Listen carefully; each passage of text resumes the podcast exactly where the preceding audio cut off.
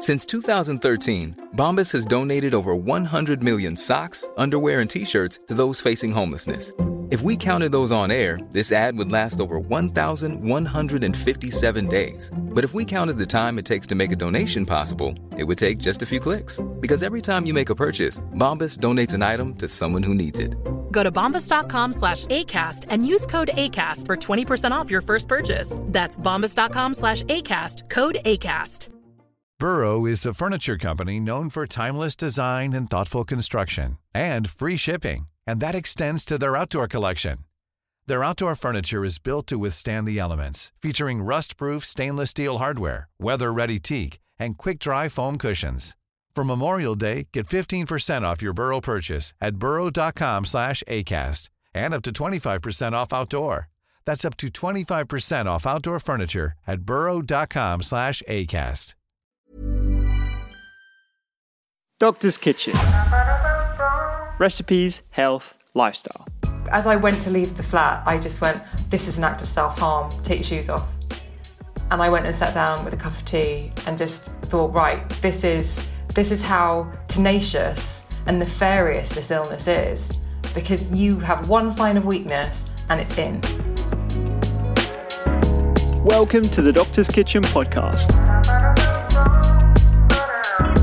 Show about food, lifestyle, medicine, and how to improve your health today. I'm Dr. Rupy, your host. I'm a medical doctor, I study nutrition, and I'm a firm believer in the power of food and lifestyle as medicine.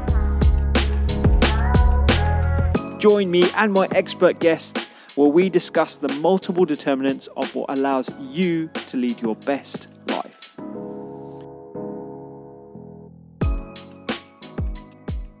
Today, I have a very honest conversation about eating disorders, negativity bias, and the brain with Emma Guns and Katie Warriner. Katie is one of the UK's leading performance psychologists, working behind the scenes and on the big stage with some of the world's best athletes, leaders, and organizations. From the sports field to the boardroom, the helicopter pad to the operating theatre, Katie helps people train the mindset skills and practices essential to thriving under pressure. She's been embedded in Olympic sports for the last decade, supporting many of our most successful athletes at both the London 2012 and Rio 2016 Olympic Games. But she was also a professional athlete herself who had to overcome the issues surrounding food being used solely as a tool for performance and how that was ingrained into her as an impressionable teenager chasing Olympic ambitions. Emma Gunavardhana is better known by her media name Emma Guns and is an award winning journalist and podcaster who I describe as UK's answer to Joe Rogan. The Emma Guns show covers topics including beauty, wellness, mental health, eating disorders, business, entrepreneurship, and finance. And she prides herself on covering a variety of topics in a way that will be relevant and meaningful to her global audience.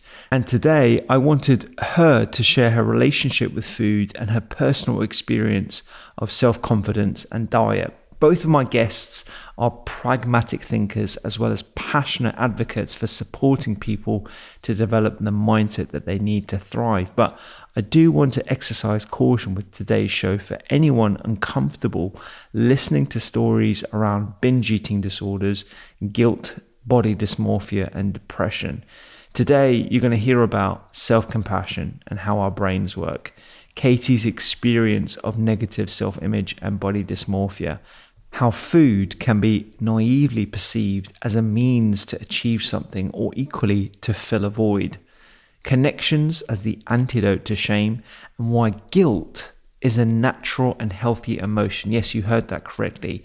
Why guilt is something that we need to embrace in an appropriate way and how we can use negativity as a foundation for change. In addition, Katie runs online courses for athletes who want to train their mental game, as well as for some who want to invest in their mental well being. And listeners can get a discount to either of those courses by checking out the details at thedoctorskitchen.com. For now, enjoy the podcast.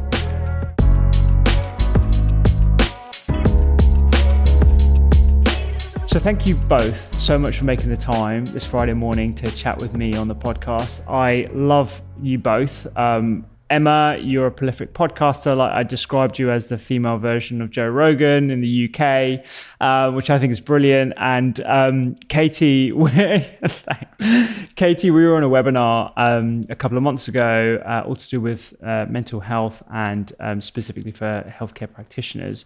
I'd love to start with um, your journey and your story, uh, Katie, and, and, what you do, and introduce uh, you to the to the listeners. Yeah, thank you, and thanks for having me. It's uh, I'm really looking forward to the conversation and the lack of structure to see where we go.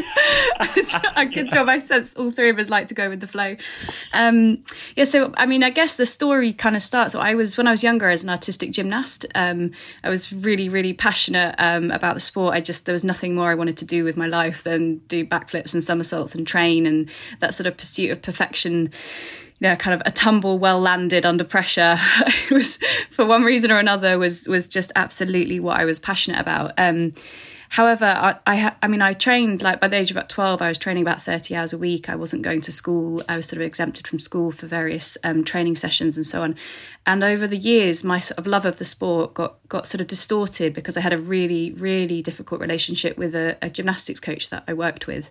Um, I developed some, yeah, some really difficult sort of thoughts and feelings about myself, about, about my body image and all sorts of things. And ultimately, my love of the sport just, just sort of, um, yeah, it changed a lot. And I ended up at 15 or 16, I actually finished having represented the country, traveled the world and, and, you know, to, had, had what in many ways was an amazing career, but not, not what I dreamt of.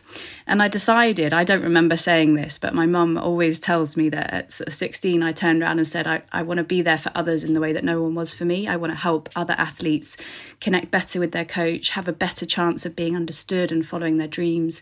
Um, and, and uh, back then, I guess I didn't really know that was a role, you know, sort of that brilliant naivety of when we're younger. So I went on to study psychology initially, I suppose, because I was interested in how much our brains can be developed, how much our, our ways of thinking and feeling about ourselves, you know, is that fixed? Am I just born tough or can I work on my toughness? Can I work on my confidence? Um, and the, the field of psychology is just, I'm so grateful for it because I've just absolutely loved learning about that. And now I'm sort of 15 years into a, a really, really fortunate career working primarily within Olympic sports, so within Team GB, and helping athletes and coaches to make the most of their sporting passions and talents. Um, and I also work alongside um, a couple of really good colleagues in a few different sort of passion ventures in schools, so helping schools change the way they um, develop a self esteem within young people and resilience. Um, so, so yeah, really, really varied, um, but primarily any anyone with a dream, I'm well up for helping. That's amazing. There's so many elements of your story. I really want to unpick that. I don't know where to start. I mean, I, I guess it never fails to amaze me how many times I have someone on the podcast who is doing some incredible feats, um, whether it be in something clinical, whether it be something outside, who's had a powerful personal story that has fueled their desire and fueled their passion. Uh, and, and I wonder, you know, when you were 16, you felt unsupported. What, what things are you doing now? How has your personal experience helped you create a structure or a framework or a cushion for people who are in the same sort of high performance pursuit as you were? Good question. And it's I, I'm still on a journey with it myself. So if you were to interview some of the athletes I've worked with over the years, a lot of them wouldn't actually know anything about my story or wouldn't even know that I used to be a, an artistic gymnast myself. Over the last few years, I think as you get more and more comfortable in your skin, I've I've noticed that I'm more comfortable talking about it, and even like talking mm. with you guys today is like it's quite a privilege actually. Um, I used to think that, um, oh, I really wanted to go to the Olympic Games, win an Olympic gold medal, and then use the story and use what I'd learned to help other people achieve their dreams. I used to think that was the way to do it. Um, over the course of my career and with some you know fantastic mentors pippa grange steve peters various people that have, have supported me i've come to actually learn that the suffering i had is probably at the heart of of why I'm able to to hopefully make a difference to athletes, coaches, and you know leaders teachers today because I, I i understand what it's like to lose a dream. I understand what it's like to feel that kind of pain and that sort of sense of loss and that that sort of misunderstanding. And i am so so motivated now to help other people not not have that but to grow through their experiences to you know to feel supported. So i think initially just intuitively because i'm genuinely you know like we all are we're following our passions and being true to to ourselves and and sort of trying to not not build a life based on a CV, but based on you know the eulogy metaphor of who do you really want to be and, and what do you want to do with this one precious life. And so I think that that just organically, I hope, comes through. And I'm kind of, I guess, I'm in it for the right reasons for for me personally. But I have over the last few years been able to share a little bit more, and I think I think that that just adds authenticity to it but I'm still figuring Absolutely. it out. It's a good question. I'm still figuring it out. yeah. I mean, it's a privilege for you to even want to share your story, I think, on a podcast that demonstrates that, you know, that maybe not the comfortability of, of being vulnerable, but certainly your authentic self. And I know this is probably really hard for Emma to not jump in with questions there because you are a podcaster. And I'm sure you're thinking of like, oh, I'd love to ask about this. So I'm going to ask you to talk about you for once, actually, because I know after listening to so, so many of your pods, um, you're an amazing uh, hostess. You're an, an amazing person who, who, has you know some really poignant questions. But I want to turn the lens on, on you and, and allow you to tell your story. Thank you. Um, so I, it's so interesting listening to Katie's story actually because I've made notes instead of uh, butting in. So things that you mentioned: mentors, failure, confidence, self-esteem, suffering. And I I wrote those down because they are things that I think I can relate to, and I think a lot of people can prob- probably relate to. And I think I started out as a journalist in beauty or writer in beauty and wanted to work on magazines because I thought it was incredibly glamorous. And so that was my dream in the way that I guess going to the Olympics was your dream. And I somehow managed to get there. I mean, there was a lot of luck involved, but there was also an awful lot of graft. But it wasn't necessarily the dream that I thought it was going to be. And I really uh, struggled to with that. I really struggled with the fact that I thought that this was going to be this glamorous life. But in addition, I think I realized that I didn't have any self esteem, I didn't have any self confidence. So I wanted to become the beauty editor of a magazine because I thought, well, if that's my identity, then people will like me, I will be valid. That will give me the thing that will mean that I will be able to walk into a room and not feel anxious and not feel that I'm the worst person in the room. And so I aspired and tried really, really hard just to get that label, just to have that identity. And then I, when I got there, it was like, and now what? It was a, so that was really uh, a bit of a struggle, and that's I guess the mm-hmm. thing that has really informed the podcast insofar as I can't be alone in having all these self-destructive, self-sabotaging thoughts and feelings, and it, it's so easy to project onto other people around you that they're absolutely winning at life and they've got everything sorted and they know how everything runs and they walk into a room and they feel great. Everybody has gone through something, everybody has had their failure, everybody has had their issues with self esteem. And I think that's it's really helpful to share those stories. And so that I guess is the basis of why the podcast was born because the really good stuff, the really good stories, and the real growth comes from your own failure, but also understanding other people's. And there's a great RuPaul quote, which is the part of the, the place on the bone that was broken becomes the strongest part in the bone. And I love that because I just, I like the idea of thinking that actually your failures do make you stronger. And I do believe that they do. I need yeah, to write that absolutely. down as well. I know. I'm literally writing that down. I'll send you a meme. quote. yeah, of course. And uh, you know, obviously, the the Doctor's Kitchen podcast focuses on nutrition and, and, diet as well as all the other aspects of of, of lifestyle medicine. Um, and obviously, we want to go into the other wider determinants of what makes people ultimately happy as well as successful, uh, whatever their definition of success is. And and for, for you, Katie, you know, one of the things in in terms of how you described it as the pursuit of perfection would have been diet uh, and and the restriction that is almost necessary when it comes to pushing out performance as an athlete. How how was that for you? If we could j- just um, zoom in on, on that perspective. Tough, yeah. and I, have got a little baby girl now, Isla, who's coming up to two, and I I often look at her she's jumping everywhere. She wants to climb on everything. And I'm thinking, gosh, I really want to take her to like a little baby gym. And then they have this other voice that comes in saying, no, I do not want that for her. Um, but I, I mean, gymnastics is working hard to change. But when I was training, I mean, from the age of 10 onwards, I was weighed constantly at training, a couple of times in a training session, even, which just scientifically now, and I, there's no merit to that kind of behavior. Mm. My coach spoke to my parents about, about my diet and, you know, how rice cakes would be a good idea for dinner because it's very low calories and food is just, food became just purely about how to be as lean as possible because gymnastics has you know two benefits. There's obviously the aesthetic for some reason you know slimmer is is what or was considered better um, and also then you can somersault more you, it's easier to rotate in the air and, and all the rest of it so if food became very difficult and and with that then it just became a source of control of like I can't guarantee if I'm going to win a medal but I can guarantee how many calories I had you know had one of those little books yeah, at the age of 12, like counting calories. And you can't unlearn that. You can't unlearn how many calories are in a piece of bread and so mm on. And mm. so learning how to work with that. And I, there was a really, really transformational moment for me when I was sort of in my later teens um, around about 18 where I realized that I was constantly avoiding going out for dinner with with friends, with school friends and then university friends because I, I wasn't able to then know what would be on the menu and how to control that side of things. And there was just this moment where I thought, you know, I would swear, but I'd try not to. like, this is not okay.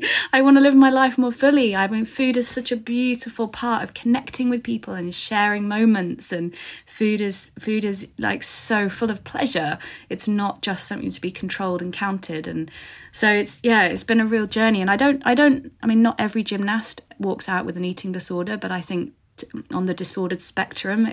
I know more that do than don't. Um, mm-hmm. And I mm. think it's so difficult for it not to become so connected in with your self esteem and how you're valued and whether or not you're going to get selected. Yeah, I, I, I know this is a very sensitive topic, um, so I want to tread carefully with, with all the different questions that I ask. But but Emma, you have your own sort of story and your own journey with regard to um, uh, an, an obsession or a, a disordered relationship with, with eating. Yeah, 100%. So the bit of the puzzle that I missed out about the girl who got the job as a beauty editor on a magazine, the thing that I stopped myself from saying was I didn't want to be the fattest beauty editor in the room.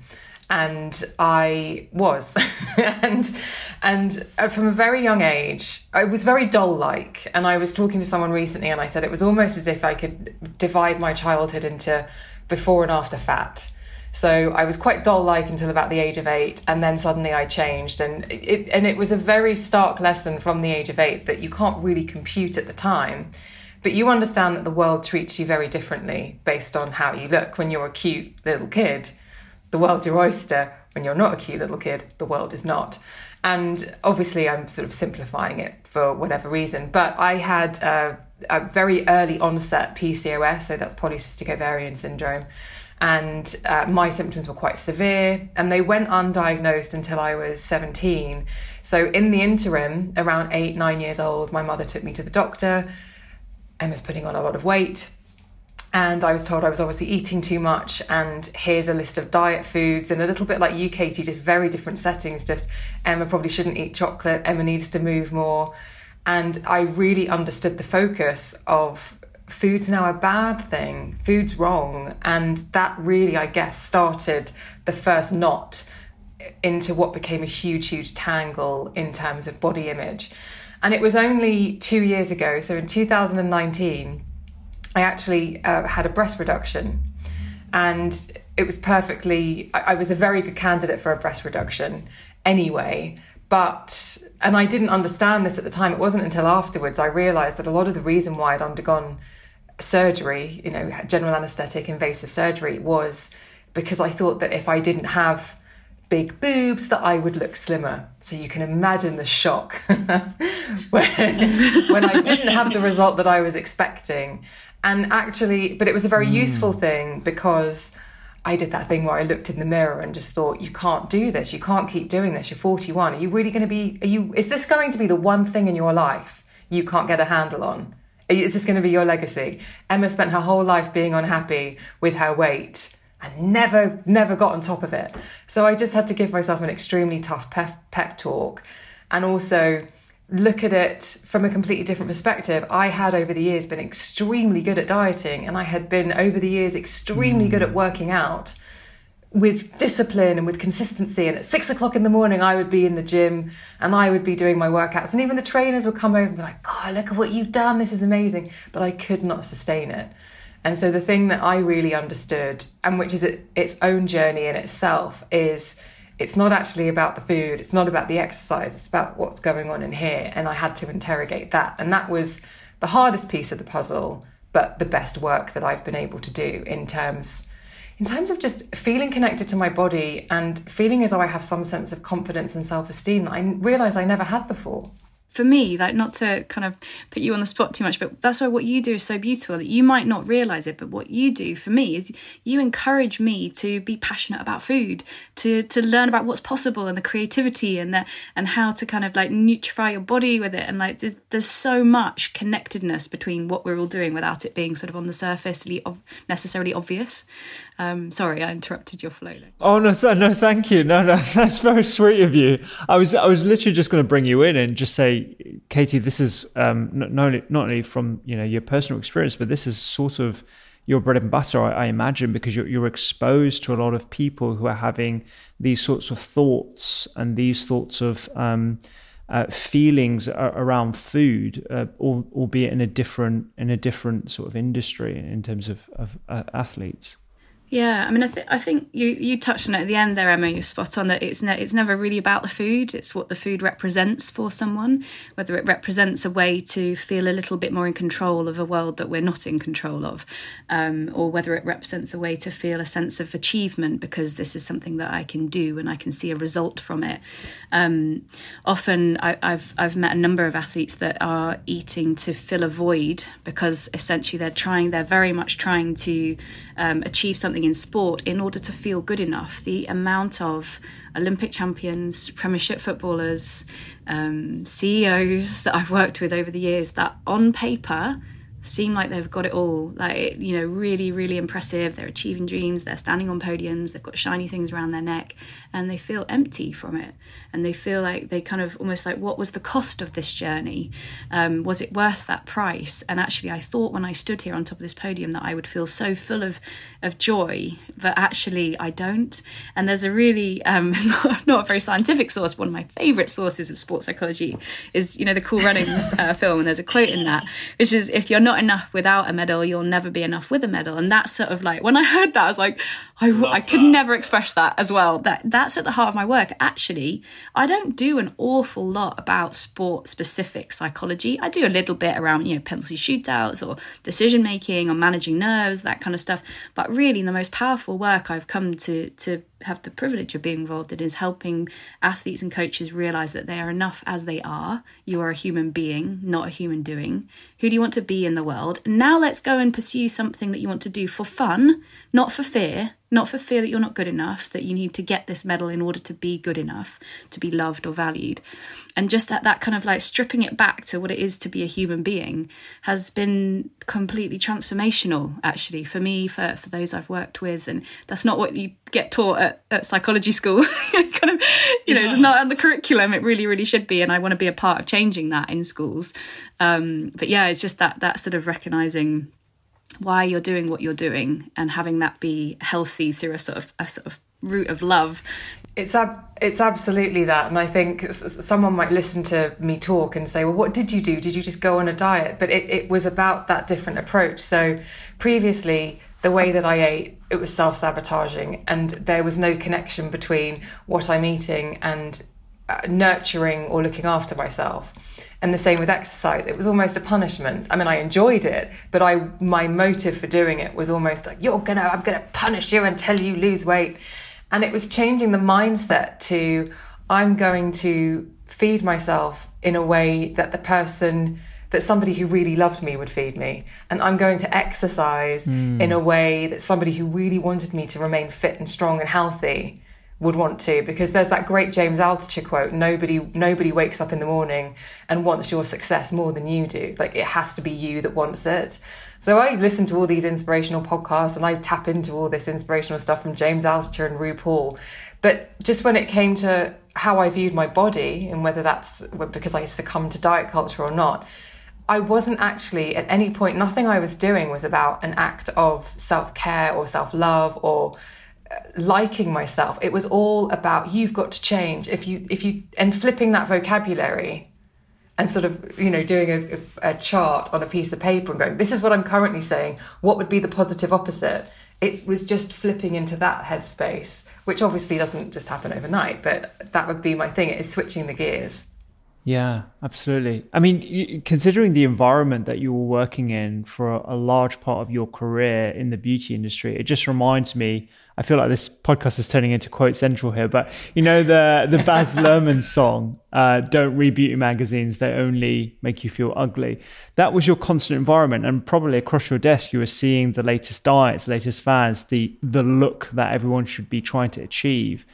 And and to to pull on Katie's point, you really have to try and establish the why of everything that we do. Why are we trying to look a certain way? What is meaning to us? What is success for us? Uh, and bringing that out. I mean, what what was that process like for you, Emma, in, in terms of really changing that mindset? Because I imagine, particularly as you're working in the industry at such a a young and impressionable age, it would have become part of your personality, part of your, your fabric. Oh, absolutely. And I was already very much, I already knew that that the images of women that I was seeing on television, they, they were things that I aspired to, but I knew I knew I didn't look like that. So I was already punishing myself for that, even if I mm. even if I necessarily knew. But yes, I remember a few years ago going around to a friend's house and she said, "Oh, I'm going to I don't know, well, should we get a takeaway tonight?" And I said, "Oh, I'm doing this thing." And she and she just put her head in her hands and she said, every time you visit, you're doing a new thing and based on something that you're trying for the magazine or that you've heard about or that one of your beauty editor friends is like, can we just have a takeaway?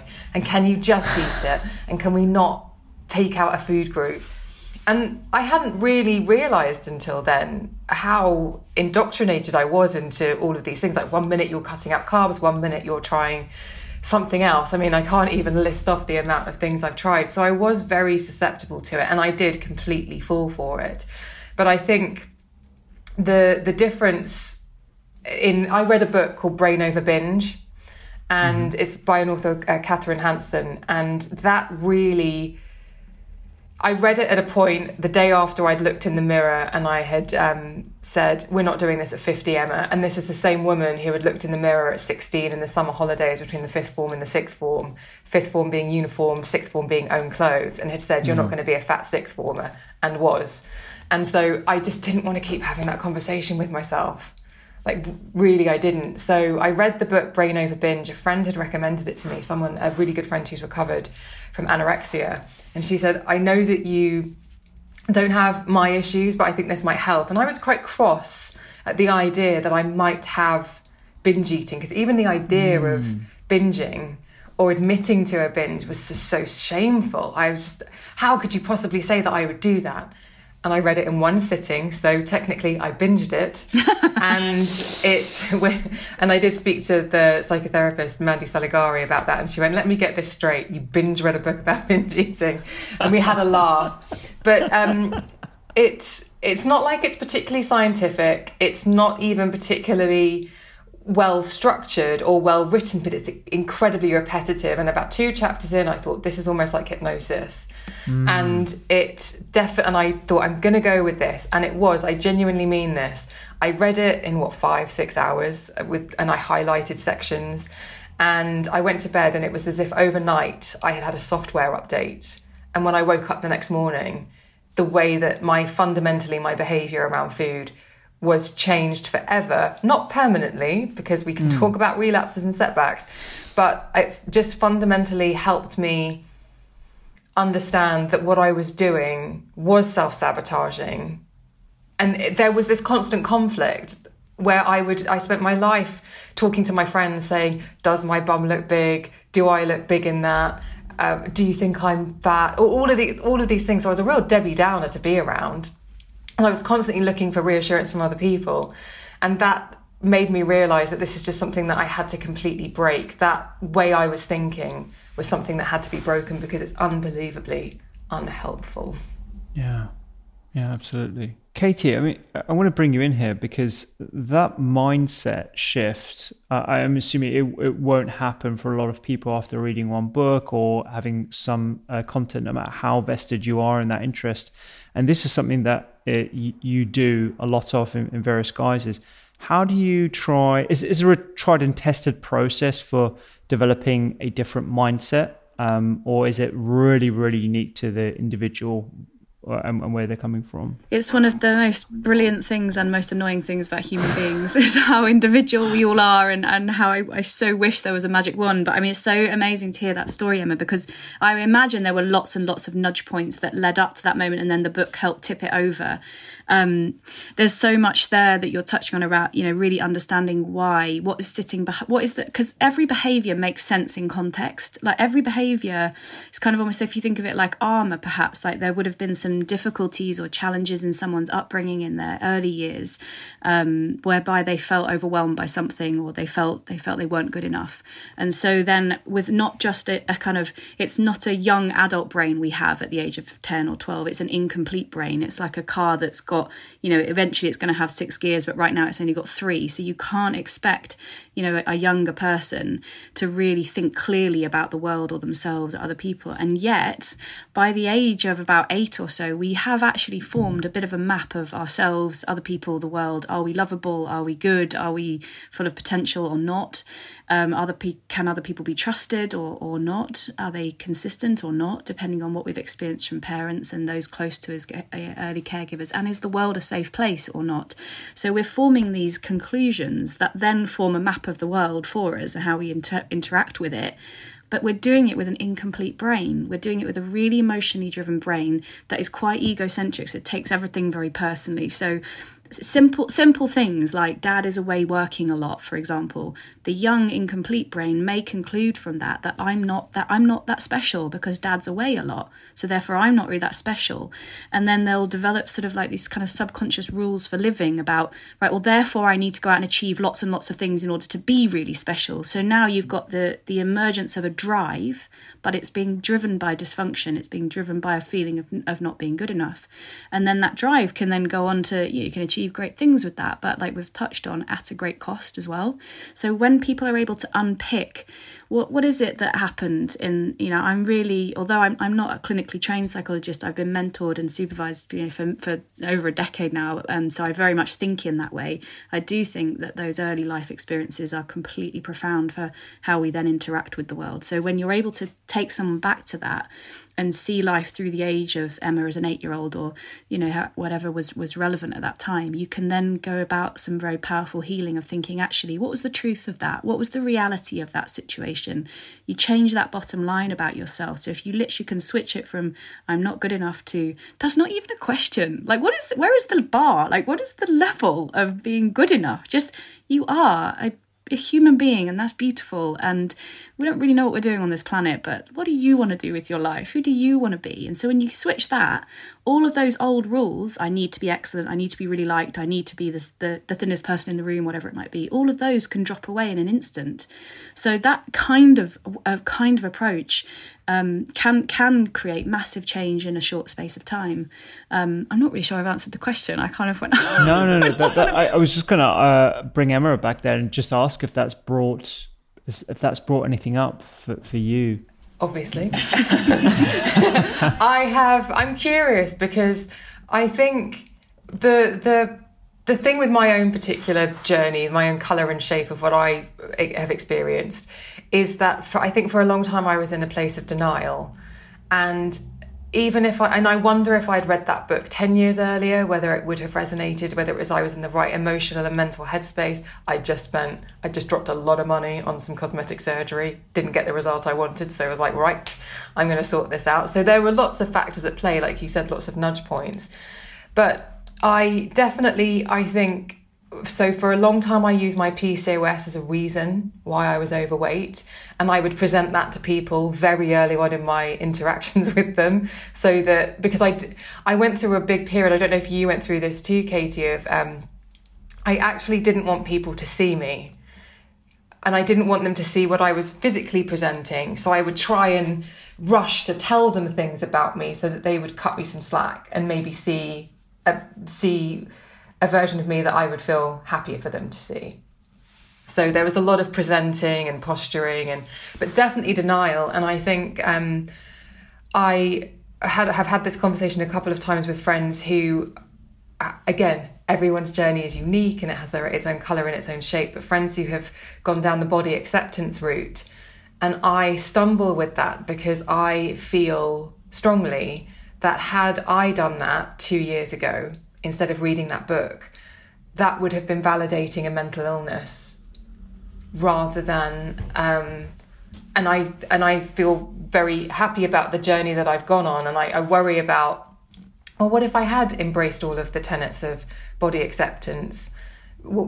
would that have meant that my health was at risk in the long term? There are questions I have, and I know that that will be quite upsetting for some people to hear, and I don't mean to trigger anybody.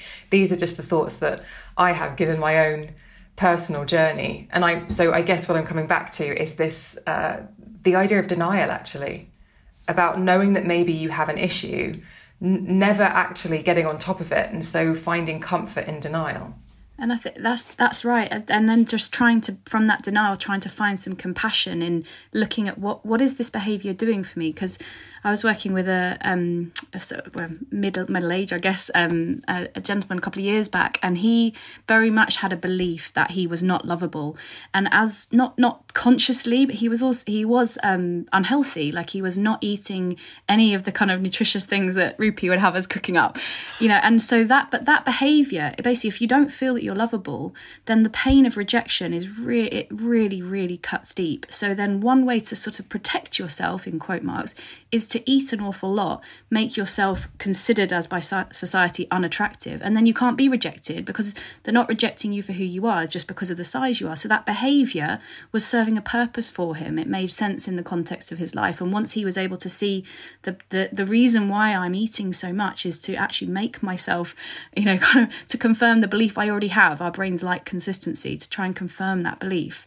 Then actually he was able to step back from that behavior and do something very, very different and think, do you know what? Actually, the, the original belief was faulty and that can change in an instant. But I, I mean, I guess sort of slightly contradicting myself, that instant, as you said, Emma, has a number of points that lead up to it.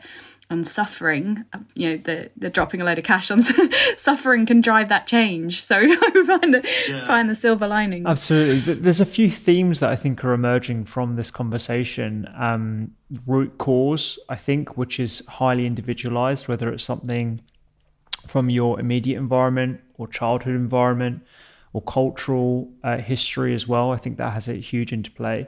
And there was there was one element um, that you mentioned, Emma, that I, I want to pick up on, which is the elephant in the room being, you know, what is the appropriate thing to advise people of in consideration of the psychological impact, but also we have to consider the um, the immediate issue of if you are overweight, and yes, we are moving away from BMI, but if you are of an unhealthy lifestyle, we do need to make steps toward improving that for, for your benefit, not for society, but, but for the individual's benefit. So there is a there is a tricky balance to do that, and I think no more um, treacherous is it to do that on social media as, as i'm finding as i've found over the last couple of years i mean what, what, how do you, do you feel we can approach those really important conversations in considering in consideration of, of how sensitive a topic it is it is a very sensitive and tricky subject and it's in, it's hugely nuanced and i i don't know as if there's a right or wrong answer right now but in mm. terms of being somebody who has gone to the GP previously and said, I'm I'm gaining a lot of weight and I'm really unhappy about it, and being told to move move more and eat less essentially, which mm. is sound scientific advice, by the way. But it, it, it was a blunt instrument in that case, and I think I I really look forward to a time when we when somebody sits in a GP's office, and I totally understand the stresses and the re- lack of resources. So I totally understand that you can't have a perfect session and you can't examine all of this in one sitting. But I do think that just speaking to the person and just understanding their relationship with food.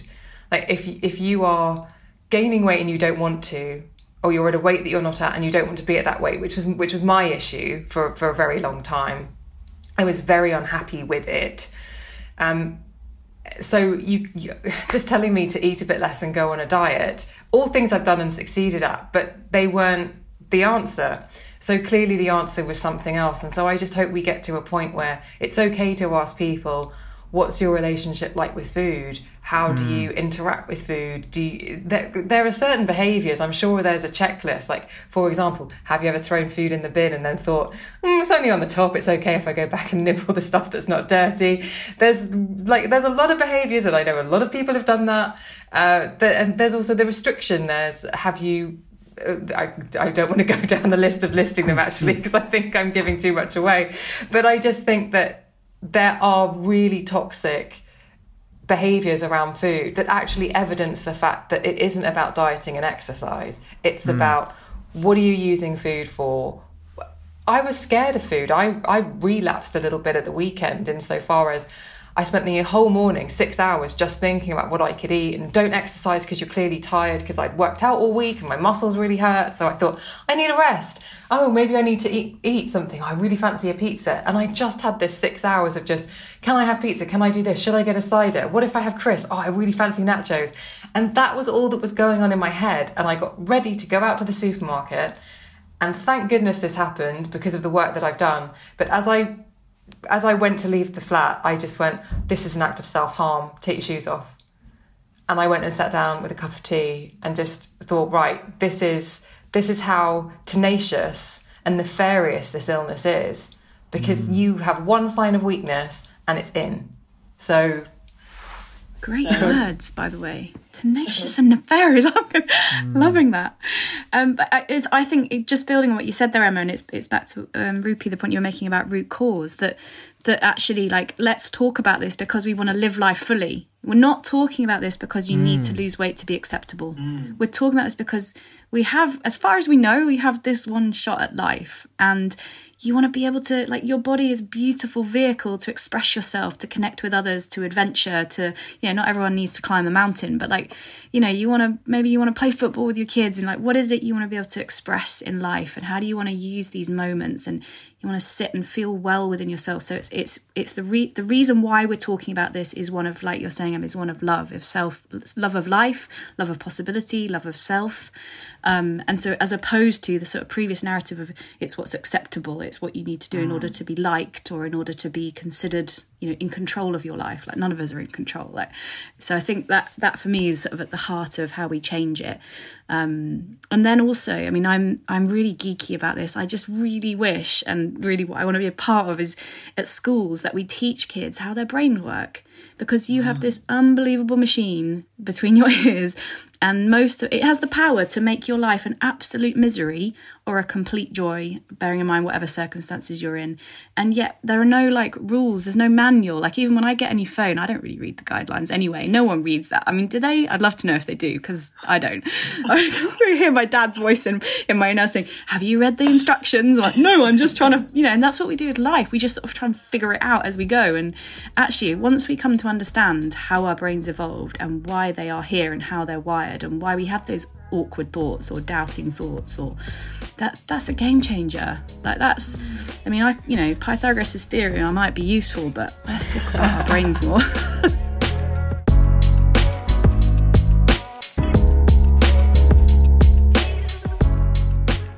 I think we spend a lot of time teaching kids theory when actually we need to be teaching them a mixture of yeah how our brains work logic finances life skills like food and cooking and how to navigate marketing messages as well. Um, that there's a whole host of things that I wish were added to the curriculum, and I definitely welcome uh, some of the topics that you want to talk about uh, to, to children. And on, on the point about, um, you know, it, it, I, with my GP hat on and the uh, knowledge of how limited we have, uh, how, how, how limited our time is, we, we have with, with patients th- there has to be a balance with education and compassion. And so, this compassionate information giving uh, is something that's very hard to work into um, the confines of a, of a normal GP appointment, but it's definitely something that we need to work toward. And, and one thing I, I, I want to ask about is um, the other side, which is um, perhaps ignoring the, the bigger issues in basically sacrificing what could be useful for the individual in terms of yes things about moving more and lifestyle and food and how to include more vegetables and all those different things uh, in the sort of fear of triggering a psychological problem. And therefore we create another set of rules where we can't talk about how you need to perhaps eat less or smaller portions or change your diet up uh, because we're moving too far the other way. Am I, am I making sense? Does is that I'm I'm certainly noticing this trend on social media where it's unfashionable to be having a conversation about food. I, I, mean, Emma, it's probably a little bit more in, in sort of your world than mine, but I just think that the ability to try and, I mean, you lose so much context over social media, don't you? Like there's a there's a psychologist called Albert Mehrabian who did some studies around how how do we interpret the meaning of what someone says to us, and most of us think like it's all about what you say, the words you use. In in his research, he found that I think I don't get the stats right, but it was something like only seven percent of the meaning of a communication is actually taken through your words and the rest 38% i think i can't remember right came from your tone of voice and 55 from your body language. And yet when you send a put a comment on an instagram or you put a post out i mean maybe you've got a video so you can capture some body language and tone. But the point i, I, I just feel about this is it's so difficult to connect genuinely over social media, even when we're being as brave as we are today of just being really real with each other and and the moment. So we're trying to create those moments. And how you do that as a doctor, Rupy, I just I I mean my sessions are typically like 90 minutes. Like you have like seven minutes, don't you? I mean it is really, really difficult. How do we have the genuine conversation so that if I'm gonna give you a difficult message about portion size or whatever it is, I mean you probably do need to talk to me about that, that I, I can trust that you're doing it for the right reasons, that you, you're doing it because you care about me. And that's really hard to to achieve whether it's in a doctor's surgery or over social media. But if we can talk about the fact that that's hard to achieve then perhaps we can move towards it. Not sure if that made any sense but yeah no that makes a lot of sense. Emma do you have thoughts on that? Well i think i've i think i've noticed what you've noticed as well which is this thing of we can't talk about food flat out because that could trigger anybody. Even talking about healthy food like your bang bang cauliflower, you know I'm a fan. like, you can't talk about you can't necessarily talk about what you do because it might someone might interpret a message of but you're shaming people who don't want to eat plant based or or mm. who don't want to eat for their health. You're shaming somebody who uh, would really like to just eat because they they like the taste of that thing and th- there's this really Yes, there is an intolerance now towards talking about food generally, even if you're trying to put out good, healthy information. And for crying out loud, you're a doctor, so that's exactly what you're doing. But there does seem to be an intolerance towards any of it because it because of who it might upset. But I do think that is a social media thing. Yeah, yeah, yeah. No, I agree, and I, I think it, it's definitely something that warrants attention because I think traditionally we've thought too much with the authoritarian vibe on like you need to do exactly what I say, you need to lose weight, this is what you do, go and do it. You're clearly not taking my advice, hence why you're still overweight or you still got these issues with your bloods, etc., etc. And we certainly are hopefully moving away from that. But I, I fear, you know, in, in, in some cases we need to have a conversation around restriction for, for want of a better word. But Katie, there was something that that you mentioned uh, on the webinar that we did about where re- restriction or um, guilt and how that spirals into shame and negative self thought and ruminations. That's the issue right there. To you know, we need some of over here some restrictions some guilt but it's we need to be careful about the, the spiraling and that and that's quite difficult to communicate uh, in social media and, uh, and, and a time limited appointment. And it's it's linked to how we relate to our emotions and how we I absolutely love Liz and Mollie. I don't know if anyone's seen that on on oh they're amazing. They've got a book called oh, No Hard Feelings. Oh like they put out these really great sketches of our emotions at work um, and how actually we need to really embrace our emotions more and be able to talk about it and move on from the narrative that it's weak to talk about your emotions. You know I've worked in men's team sports for over a decade now and big big massive burly rugby mm. players I might ask them like, "How are you feeling?" And they'll say, "I'm thinking about what I'm going to do in training." I'm like, that's nice. That's a thought. How are you feeling? Um, I'm feeling ready to go that's trying to get to feelings is so critical. And then talking about feelings like let's take guilt for example what we talked about before Rupy was guilt can be and and should be viewed as a really healthy emotion. It's a really healthy emotion that sends off a bit of an alarm to say do you know what? I've done something wrong. I've done something against my values. Um, maybe I want to be healthy and I want to love and nurture myself and I've just gone and eaten a ton of chocolate without any mindfulness. I didn't even enjoy it. I got to another packet and I, th- I thought I had another bit left, but I didn't because I wasn't even paying attention in the first place. So actually, I feel a bit guilty about that. And now we've got the risk of like, oh, it's eating disorder, but it's not. Guilt is a healthy emotion that says I did I did something against my values, and that guilt motivates us to do something about it. I'm gonna treat myself a bit better. I'm gonna call that friend that I forgot whose birthday it is, whatever it might be. I'm going to pick up the phone to my mum because I've not spoken to her in a while. So guilt can drive us to back to our values, can drive us to do healthy, positive things, and it's it's an emotion to be listened to and respected. But what happens more often is that guilt, as you said, spirals into shame. The difference is guilt is I did something wrong, shame is I am wrong. There is something wrong with me and from there it's like where do we go? Where do you go from there now? Like you, you then now spiral down whereas guilt can project us forward towards positive action. Shame mm. keeps us trapped within ourselves. Now if there's something wrong with me i now need to retreat. I, I don't want to be seen. I and then actually i'm going to do more of that kind of behavior. So then when whether it's food exercise whatever it is whenever it becomes linked to shame then it's so difficult to talk about and work with because it's so it feels so deeply personal when the reality is it's it's often helpful not to see it like that. And that links back to exactly yeah. This, this really links back to how you want people to understand how our brains work in terms of the neurochemical changes that occur when we perform actions and how we respond to those and and one of the things and obviously this isn't going to happen overnight for people you know suddenly guilt is a healthy emotion and then this is going to spur me on to do great and, and, and amazing things. It takes time it takes practice. But if we can reframe guilt as a opportun- as an opportunity to improve ourselves I think that's what we should be striving for rather than restricting ourselves from even thinking about guilt you know it's and, and there's a bit of a conundrum there yeah i love the way you frame that i'm gonna need to t- take that now guilt is an opportunity we created a new code yeah yeah Perfect. Emma, did you have any thoughts on that? Sorry. Yeah, I was really curious about how you how, can you diagnose shame? Can you can you see it? Can you know that you have it? Can you see it in other people? That's what I think uh, confuses me. I, I totally think you're 100% mm. right. But then, if shame is the bad thing, how do we expose it so that we can move it towards guilt?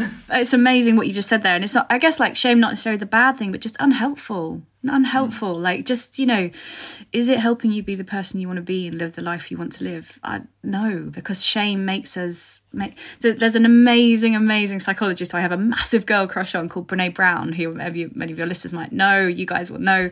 Um, and she obviously she's a, a deep has deep expertise in the psychology of shame and she talks about that for shame to exist it needs silence so it breeds like in the petri dish of silence of like because i'm not going to talk about it because i'm ashamed of it so now i can't tell you that i picked whatever was you know the example of like i picked something out from the bin or whatever it might have been because i'm ashamed of it because i think there's something wrong with me for doing that Whereas actually, if you see that as a behavior, let's think of it in the context. Let's think of it as to what that behavior is, what purpose is it serving for you? Because at some point in life, that behavior may have been what got you through a really tough time, seeking comfort in food or whatever it might be, or whoever it is we're talking to. So when we can just try and depersonalize it somehow and just think, what what's the what is this behavior doing for me? So if I, you know, if I don't feel good about myself and I shrink back and I, you know, I don't, you know, I don't want to go out for dinner with my friends, that's serving a purpose. It's trying to make me feel safe. It's coming at a cost because I'm now losing the opportunity to connect. And that's the thing we now need to talk about. So, uh, yeah, I mean, it, it's just fascinating. Yeah, yeah. And I, I you know, I, I love talking about this because to, to your point, Emma, it's it's very hard to objectively define. I think for a lot of people whether they are experiencing shame or another word to describe their feelings, um, and it's the same way I try and explain to people the, the various levels or the spectrum of low mood and depression. On one hand, you have um, what I describe as subclinical depression, where you can still perform your daily activities, but you generally feel low, but not low enough where you fall into the clinical spectrum where you can't get out of bed, you're having ruminations, you're not eating, your sleep is disturbed, etc., etc., etc. So I think to a degree, we all experience some shame. Um, and we all experience the the wide uh, um, uh, vernacular of or the, the wide spectrum of different emotions, but to varying degrees and um, it, it's it's you know, and, and, this is to your point, uh, Katie. This is why it's hard to have a discussion about this on social media, where most of your message is being miscommunicated. And yet, it's so important too. And there's so, like there's so much amazing stuff out there on social media, both as a platform, like you know Marcus Rashford's doing around child poverty, or you know, there's so much beauty and brilliance in social media. We wouldn't be here connected now if it wasn't for social media. So I think it's just let's keep let's keep talking about it, and then and then being able to stop and think actually like this you know this sort of mantra that I'm not my thoughts because you mm. you you have thoughts in the same way as have I have toes, but I'm not my toes. As though suddenly when it comes to our thoughts, we like we fuse with them so much. And so if I'm having thoughts that feel shaming of there's something wrong with me, I shouldn't know, I don't want anyone to know that about me, then being able to step back and think, I noticed that I'm having these thoughts, and in that space between me and the thought is space for me to think differently of actually would I want my friend to feel like that? What would I say to my best mate if they were in that situation and find a bit of a wiser, more compassionate voice? And then we're starting to learn and work with with our thoughts and feelings rather than being driven by them because you know you talk there about your depression and subclinical and like that that sort of belief that we should be happy every day is just so so unhelpful unhelpful yeah. that our brains yeah. are built to make that actually they're built to be negative yeah, I love that kind of story. I think it was Russ Harris who talks about that. If you imagine back in caveman era, you've got um, I hope this isn't too much of a tangent. If you've got two no, like you've got two cave you've got t- two cavemen, Bob and Bill. I mean, Bob Bob is really positive. He's really happy. He's like, yeah, this is great. and Bill is just really anxious and worried about everything and thinks the worst case scenario all the time. If there's a rustling in the bush over there, Bob is going to be like, oh, woo, friend, let's go. And Bill's going like, oh, could be a dangerous predator. I'm going to seek cover and hide. If it is a predator, Bob's dead. Bill survives. So, negativity and worry and doubt and insecurity is an evolutionary useful trait. And that's how our brains have evolved to actually, it's helpful to think the worst, to worry, to be anxious, to, you know, and all the rest of it. So, once we, have got that primitive thinking machine, in all of us have, we didn't get any choice of that. You had that at birth. it's not even anything to do with you.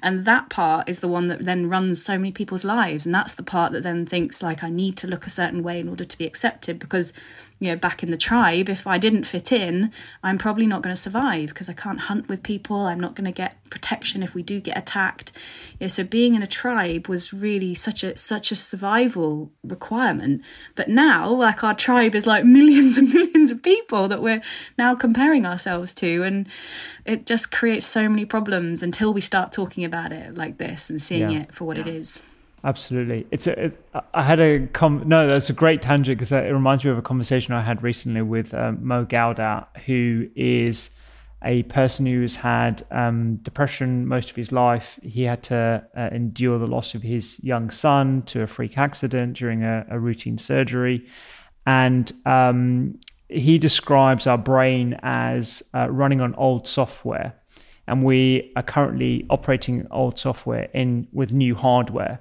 Um, and there's a disconnect between that. We have to learn how to navigate our new hardware using old software. And I think those tools about discussing how our brains work, for example, understanding the negativity bias are super important for, for everyone to understand, not just children, but also adults.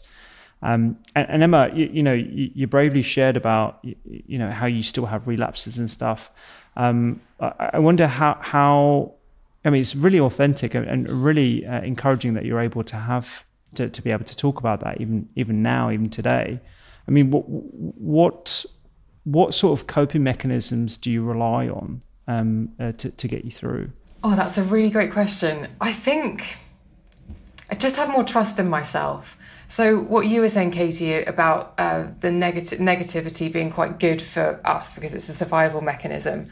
I think it's really intoxicating to feel as though you've got the answers so that you don't need to learn anymore. I think that's a really intoxicating feeling. I think that also speaks to what we were talking about about social media. If a meme sounds great, it's really, it, it can be quite seductive to think, well, I'm just going to live by that. Or somebody says I should live this way, I'm just going mm. to do hmm. that.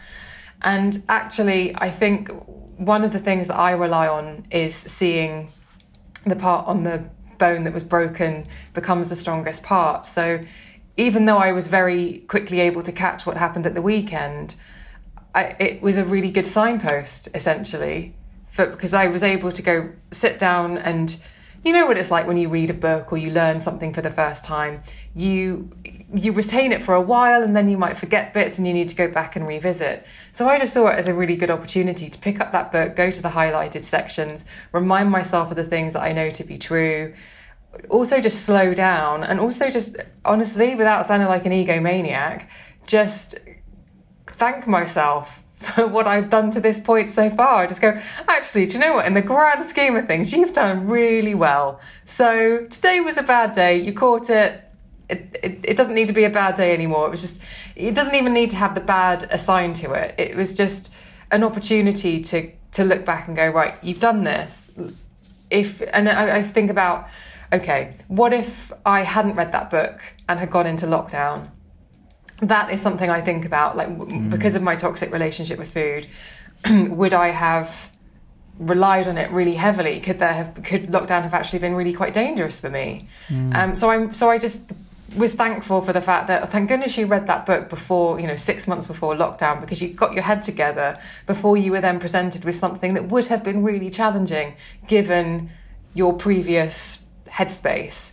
So i think that's is a long-winded way of just saying there aren't any specific coping mechanisms in that i don't go to a particular website or what, what have you. But i think it's just revisiting your progress and acknowledging mm. the progress that you've made.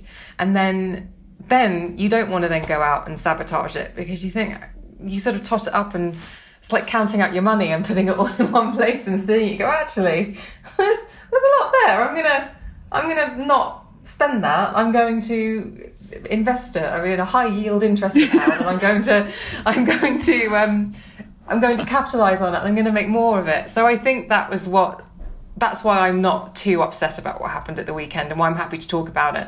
Because what I also don't want to do is be one of those voices on social media who says, I read a book and look. because for, before I read the book, all you saw of me on social media was from the neck up. And then gradually I started to, you know, the camera started to zoom out and people started asking me, Have you had bariatric surgery? What diet are you on? There was a lot of interest and I was ignoring people. And then I decided to address it. And so I was honest with what had happened. But I think it would be really disingenuous of me to yeah. present that. I read the book and now look, I've dropped 30 pounds and clearly I'm more confident, not because of my weight loss, but because of the other issues, the mental issues, and the fact that I've sort of sorted my head out. So I would be, feel very disingenuous if I didn't say, ah, but it's not linear.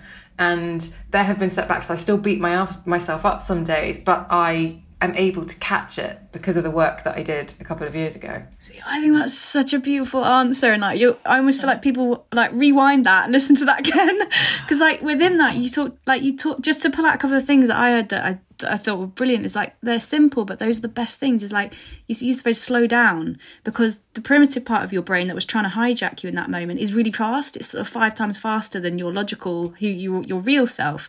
You know, once you try and think about prefrontal cortex and all the rest of it, which is where you're thinking, hang on a minute, let's look at how far I've come. So in slowing down, sometimes that is the, that is all we need to do to then allow the kinder voice to kick in and then you talked about like thankfulness so like once once we're feeling a bit anxious the antidote to anxiety is often gratitude so if we can switch to a point of gratitude of like actually I'm really proud of myself. I'm really proud and I'm really thankful that I read that book and I've made this. Like, there's so much wisdom in what you talked about. Have you heard of, you know, that Japanese um, phrase, kintsugi? It's similar to what you're talking about there, you know, that when you, in, in Japanese sort of culture, if you break a, a bowl or whatever, they then put it oh, back yes. together with gold. Yeah. And that's, that's it. So it's through our imperfections that we become valuable and beautiful and, and all of that sort of stuff. So yeah, I loved that. Mm. That's brilliant. Yeah, I mean that that for me, um, I, I know that um, that that Japanese concept, and, and for me, it's just so beautiful because it, it, again, it's like finding opportunity in what might be a situation that is frustrating, um, uh, embarrassing as well. And I think you know what, what's really powerful about these conversations is that we've all had personal experience with ill health, whether that be uh, body dysmorphia, mental health problems, physical health problems. And it just reminds me, and I, I feel like we're going to end on this quote now, uh, of um, uh, this Rumi quote, which is "The wound is the place where the light enters you." And and again, it's it's it's all about finding opportunity in places where you feel very down. And it, again, like I'm, I'm not trying to suggest that it's easy, it's a process in the same way my meditation practice that I've been doing for years still feels very frustrating. And I don't feel like I'm anywhere near nirvana at all or, you know, becoming a very well rounded, rational person. But, you know, it's the process that you have to fall in love with. And um, yeah, no, I, I, uh, I, I've really, really enjoyed all these different concepts. It's, it's incredible. Um, there's another thing, another quote I do want I know, to I've got, here. You made me go on, go for it. is um, about uh, 18 months ago, I had this incredible man on the podcast called Jeff Thompson. He's a prolific author, but he's the fact that he didn't sit in front of me as a ball of light was just because he's so enlightened. It's just incredible. but we talked about this culture a little bit about social media, about if things trigger you and I think that if I want to sort of say anything to anybody, because I can't give anybody a magic bullet about how to address their issues with food or how they feel about their body, but something that Jeff said, I think, is so applicable to anything that might be causing you distress, mental, physical, emotional, and that is if something triggers you, and we are in a culture today where if something triggers you, the response is to say, please don't say that, it triggers me, mm. and I would like you to stop. So I can't control what other people do, but I can control my response. So he basically said, if something triggers you, run towards it, interrogate it until it stops triggering you. And I feel as though I feel strongly that that's what I did with the book. It was, I had spent a long time running away from my feelings of angst about my weight and how I looked and how I felt about myself. And the book and the nudge points of uh, the breast reduction and the other things made me actually step up to it and say outside basically offer it outside and say let's go and have this out. And that was where the process was made what a great analogy. I know. But also, I love how like this is how contagious human beings are. Like I can't. I remember. I think it was you who started the quote, and now we're all just buzzing off quotes. And like Rupy, you now made me think of the other Rumi quote, which is one of my favourites, which is like something along the lines of, uh, "There is out beyond right doing or wrong doing. There is a field. I'll meet you there." Which is what I feel like this conversation's been about. It's like no one really, no one's got the answer, have they? We're all figuring it out. Let's not label things right or wrong. Let's just chat, let's connect, and let's see what emerges from that. Because human beings, such such amazing creatures that so much good stuff can come when we do that. So yeah, I think I we need it. to now ask all the listeners like for their favourite quotes, and we're gonna like double our quote. yeah, I know, I love it. That's brilliant.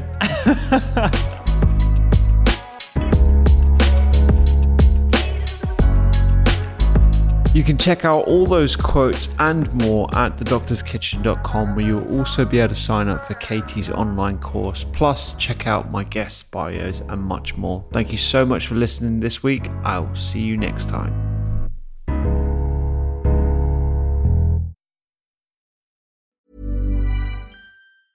Planning for your next trip? Elevate your travel style with Quince. Quince has all the jet setting essentials you'll want for your next getaway, like European linen premium luggage options, buttery soft Italian leather bags, and so much more. And is all priced at 50 to 80% less than similar brands. Plus, Quince only works with factories that use safe and ethical manufacturing practices. Pack your bags with high-quality essentials you'll be wearing for vacations to come with Quince. Go to quince.com/pack for free shipping and 365-day returns. Imagine the softest sheets you've ever felt. Now imagine them getting even softer over time. That's what you'll feel with Boll and Branch's organic cotton sheets. In a recent customer survey, 96% replied that Bowl and Branch sheets get softer with every wash. Start getting your best night's sleep in these sheets that get softer and softer for years to come. Try their sheets with a 30-night guarantee. Plus, get 15% off your first order at bollandbranch.com. Code BUTTERY. Exclusions apply. See site for details.